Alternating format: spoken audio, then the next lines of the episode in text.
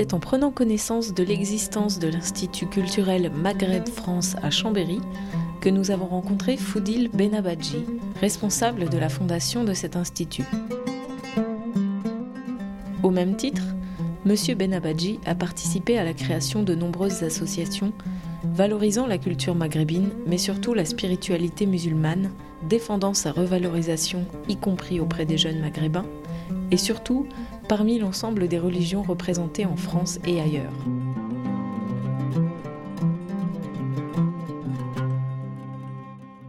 Euh, compte tenu que la religion musulmane est, au fond du puits, j'ai pensé qu'il était bon de, de, de participer à un islam d'amitié, d'ouverture, de tolérance. Voilà. Ce qui fait que je suis secrétaire de, de lieu de culte, fondateur de lieu de culte, j'interviens à la Grande Mosquée de Paris, j'interviens aussi, euh, je suis administrateur à la Conférence mondiale des religions pour la paix, je suis également à la Fraternité d'Abraham et au GAIC avec lesquels je travaille, je fais des expositions.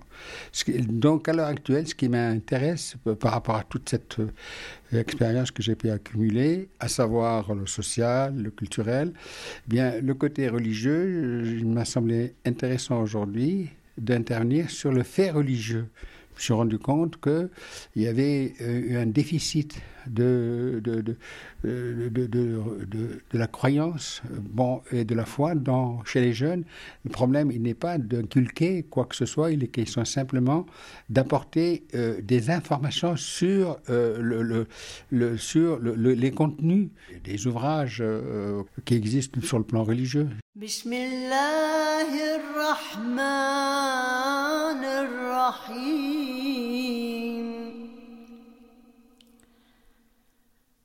الحمد لله رب العالمين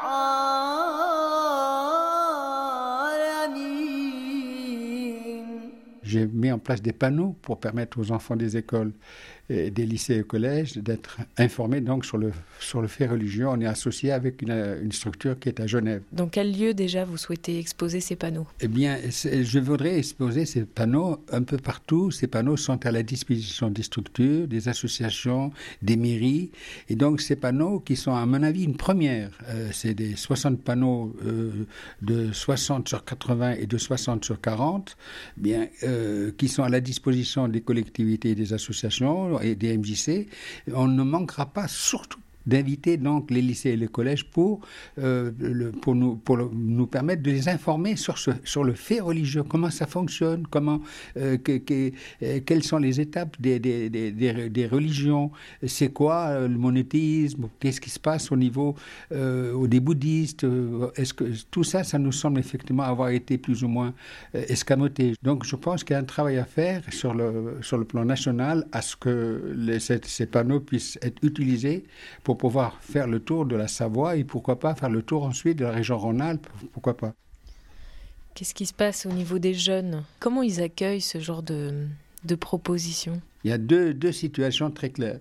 Il y a d'abord le, le, sur le, au niveau des médias, l'islam qui est, qui est bastonné, euh, l'islam qui est, qui est, qui est bafoué, euh, l'islam qui est au fond du puits. Ça, c'est...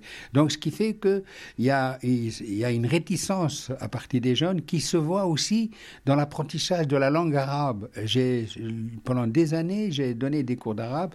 Je me suis rendu compte que les cours d'arabe, euh, bon, mais les jeunes maghrébins, euh, non, fuyaient, bon, ne, voulaient pas s'investir dans ce domaine-là. je pense que ça s'explique par le fait, effectivement, de ce, de, de leur propre culture qui est quand même bafouée, bien, ils préfèrent peut-être faire l'autruche. Et puis alors, euh, bon, mais d'une manière beaucoup plus, beaucoup plus petite, bon, on, on, constate qu'il y a des gens qui ont trouvé euh, l'essence propre de cette culture musulmane et qui, et qui est apaisante et qui investissent là-dedans, voyez? Là, actuellement, on est véritablement au maximum du rejet. Euh, je ne sais pas si on peut souffrir plus que, plus que ce qu'on souffre actuellement. Bien, donc, il y a quand même un regard, il y a quand même un lien à faire avec le pays d'origine qui me paraît fondamental. C'est vrai que dans les quartiers, dans les cités, les gens sont un petit peu vivent en vase clos, euh, et ça, c'est très, très, très mauvais. C'est pour ça que j'investis énormément dans les rencontres euh, interreligieuses. Ça me paraît fondamental. Je prends l'exemple de quelqu'un qui est très compétent en arabe, que j'en connais beaucoup, qui sont des, cultures, qui sont des gens presque des savants, qui ne savent parler malheureusement que l'arabe, eh ben ils sont mis de côté en France. On on peut pas travailler avec. Eh bien, et on peut pas. Ce qui fait que euh, c'est vraiment dommage. Ces gens-là, je, leur fais un appel pour qu'ils investissent dans la langue française, qu'ils s'insèrent, qu'ils s'intègrent, qu'ils se mélangent à des associations, ça nous paraît évident. Bien, et là, je me rends compte que nous avons un travail très important à faire. Nous ne voulons pas laisser la partie donc à des gens qui sont incultes, qui disent n'importe quoi. C'est souvent aussi ce qui se passe donc dans les médias où on, on mobilise des gens qui ne sont pas formés. Foudil Benabadji a derrière lui toute une carrière dans l'éducation. De l'Algérie à la France, il a œuvré afin que les cultures et les croyances se comprennent et se mélangent. Euh, j'ai été euh, embarqué dans le programme de, social en France. J'ai été donc éducateur au ministère de la Justice et puis j'ai fait l'école de Rennes, directeur d'établissement. Ça, c'est le côté social. Comment vous avez fait pour euh, très très vite euh, rentrer dans un cursus euh, qui vous a permis de devenir éducateur, puis directeur de structure éducative Chacun a sa, une, expérience de la vie. Et là, c'est vrai que, ayant vécu en Algérie jusqu'à l'âge de 17 ans, 18 ans, bien, j'ai bien vu là-bas la disparité qu'il y avait. J'ai bien vu les difficultés des, des familles. bien, j'ai eu, eu, j'ai eu l'expérience de voir quelqu'un, personnellement, mourir de faim en Algérie. Mais n'empêche que lorsque je suis venu à, Marseille, la première fois où j'ai débarqué, euh, mes parents m'ont voulu me protéger de la guerre d'Algérie, m'ont mis dans le bateau, je me suis retrouvé à Marseille. J'ai été mais, étonné, choqué de deux choses. Et d'une part, du, du, rejet de l'islam. Et puis alors, j'ai été étonné par un autre fait qui est étonnant lorsque je le raconte, c'est celui de voir des Français travailler. J'ai vu, moi, des Français travailler. Sur des échelles, j'étais surpris. En Algérie, je voyais c'était les Arabes qui travaillaient. Bon, tout ça fait que. Et là, je me suis passé des tests de sélection pour euh, être euh, moniteur, tout ça. Et le directeur de, de, l'accueil de vacances m'a dit écoutez, vous, vous êtes fait pour euh, être pour travailler dans le social. C'est pas possible. Comment?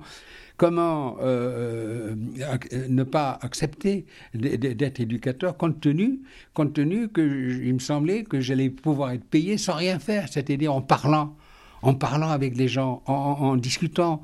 Et donc, je euh, suite à ces colliers de vacances, je me suis retrouvé éducateur spécialisé bien, j'ai fait le nécessaire pour être spécialisé. J'ai grimpé très rapidement tous les échelons pour être directeur d'établissement. Et là, c'est vrai que je ne pouvais pas rester les mains croisées lorsque j'étais à la retraite.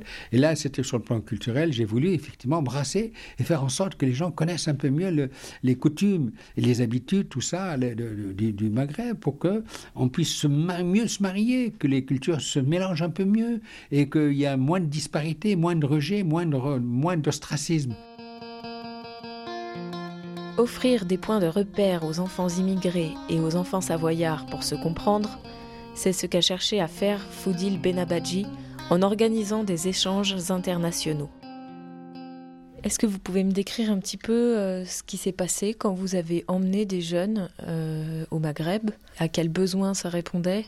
Et qu'est-ce qui s'est passé euh, sur place? Alors là aussi, c'était pour répondre à la problématique qui était la suivante. Euh, ayant fait beaucoup d'interventions dans les écoles pour expliquer donc euh, le fait religieux, pour essayer de travailler auprès des enfants des écoles, j'ai bien vu que le petit Mohamed, assis à côté du petit François, et que quelquefois, bon ben, ça, ça passait pas bien. Ce qui me paraissait évident, c'était pas simplement de donner des points de repère aux à Mohamed, là, c'était important de le faire. Mais surtout aussi à Jacques, Pierre, Paul, Simone, il fallait aussi leur donner des points de repère. Donc, les échanges internationaux me paraissaient être un des arguments, euh, un des moyens les plus efficaces. Ce qui s'est passé dans les pays du Maghreb avec les Savoyards, c'était extraordinaire.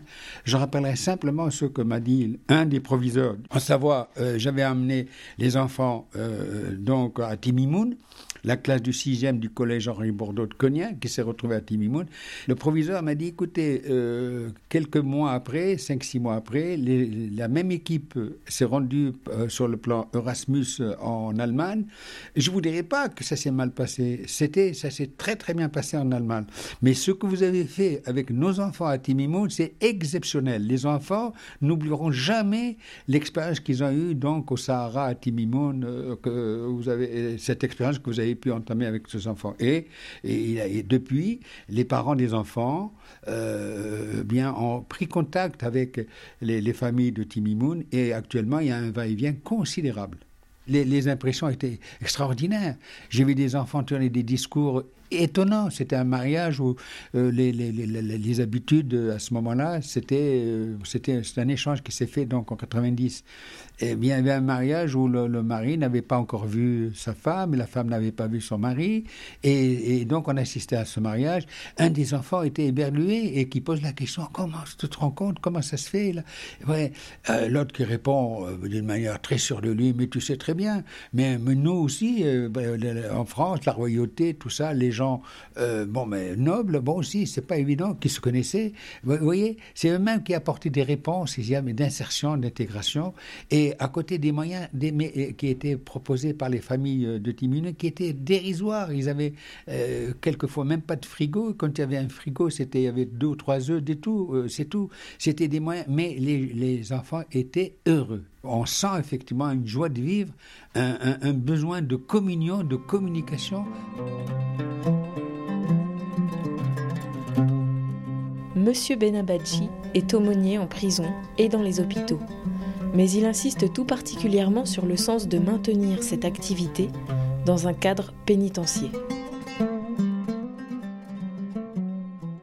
Le travail, l'impact euh, qu'on peut avoir, aussi bien à l'hôpital, aussi bien à la pénitentiaire, c'est différent.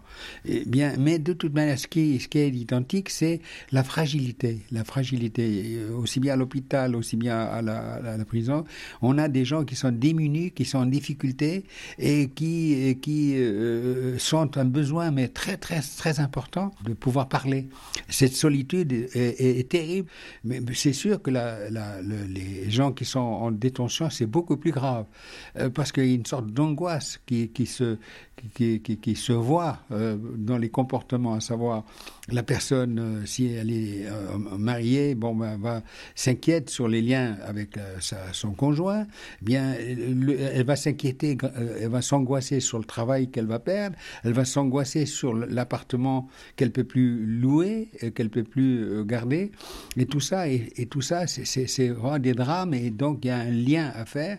ceux qui sont détenus sont amenés à se recueillir, à réfléchir sur eux-mêmes et, à, revoir complètement, mais vraiment, le sens euh, de la vie qu'ils ont actuellement. Certains me disent, finalement, eh ben, c'est ahurissant, mais euh, je suis bien content d'être en prison parce que ça me permet de prendre du recul, ça me permet de voir les choses autrement. Bien sûr, tous ne disent pas ça.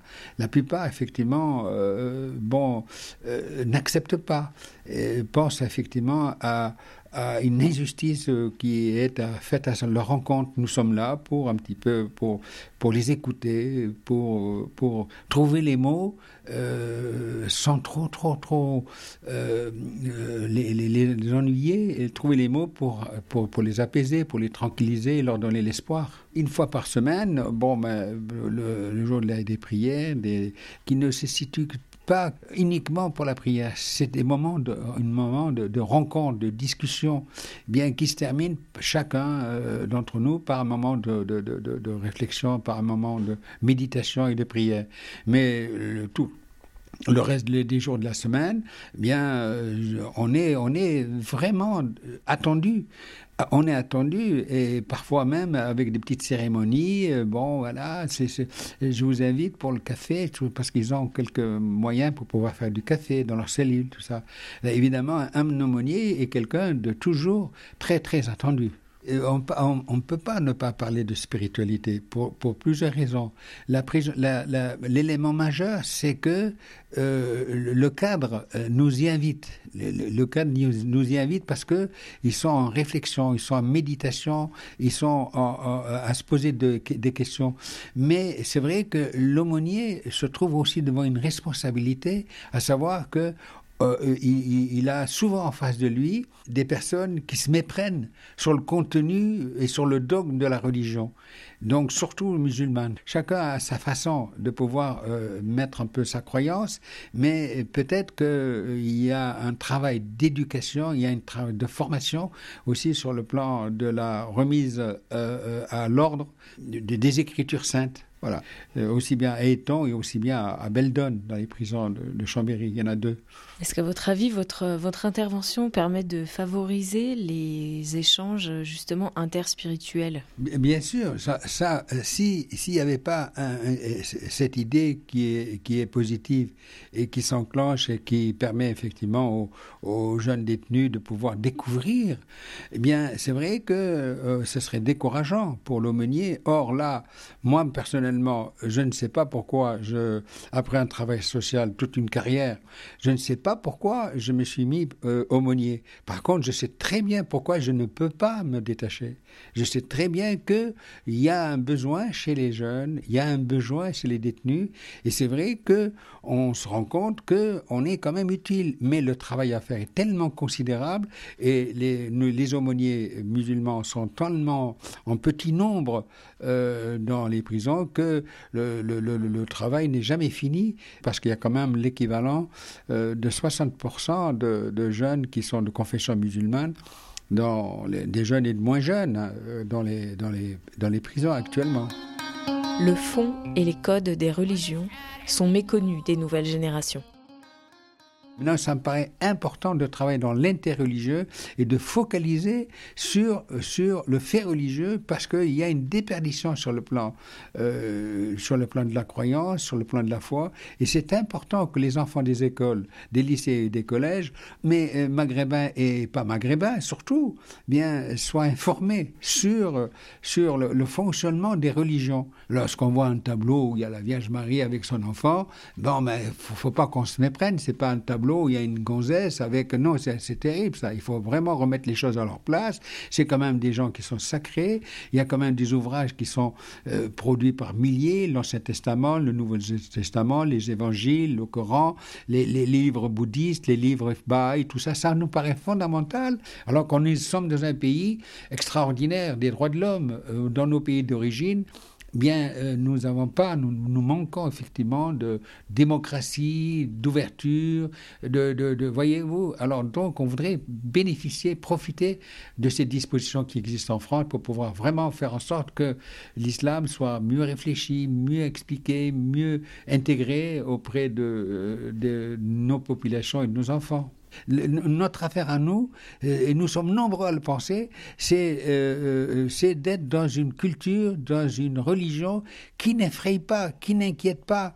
Et c'est important effectivement que nous pensons tous, très nombreux, nous pensons effectivement que nous avons à nous donner la main, nous avons à travailler ensemble, nous avons à, vivre ensemble, donc nous avons beaucoup à partager ensemble.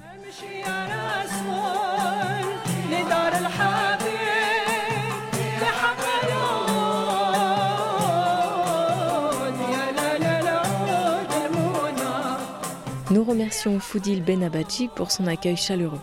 Vous pouvez retrouver l'ensemble de ses activités, et elles sont nombreuses, sur son site mémoire-méditerranée.com.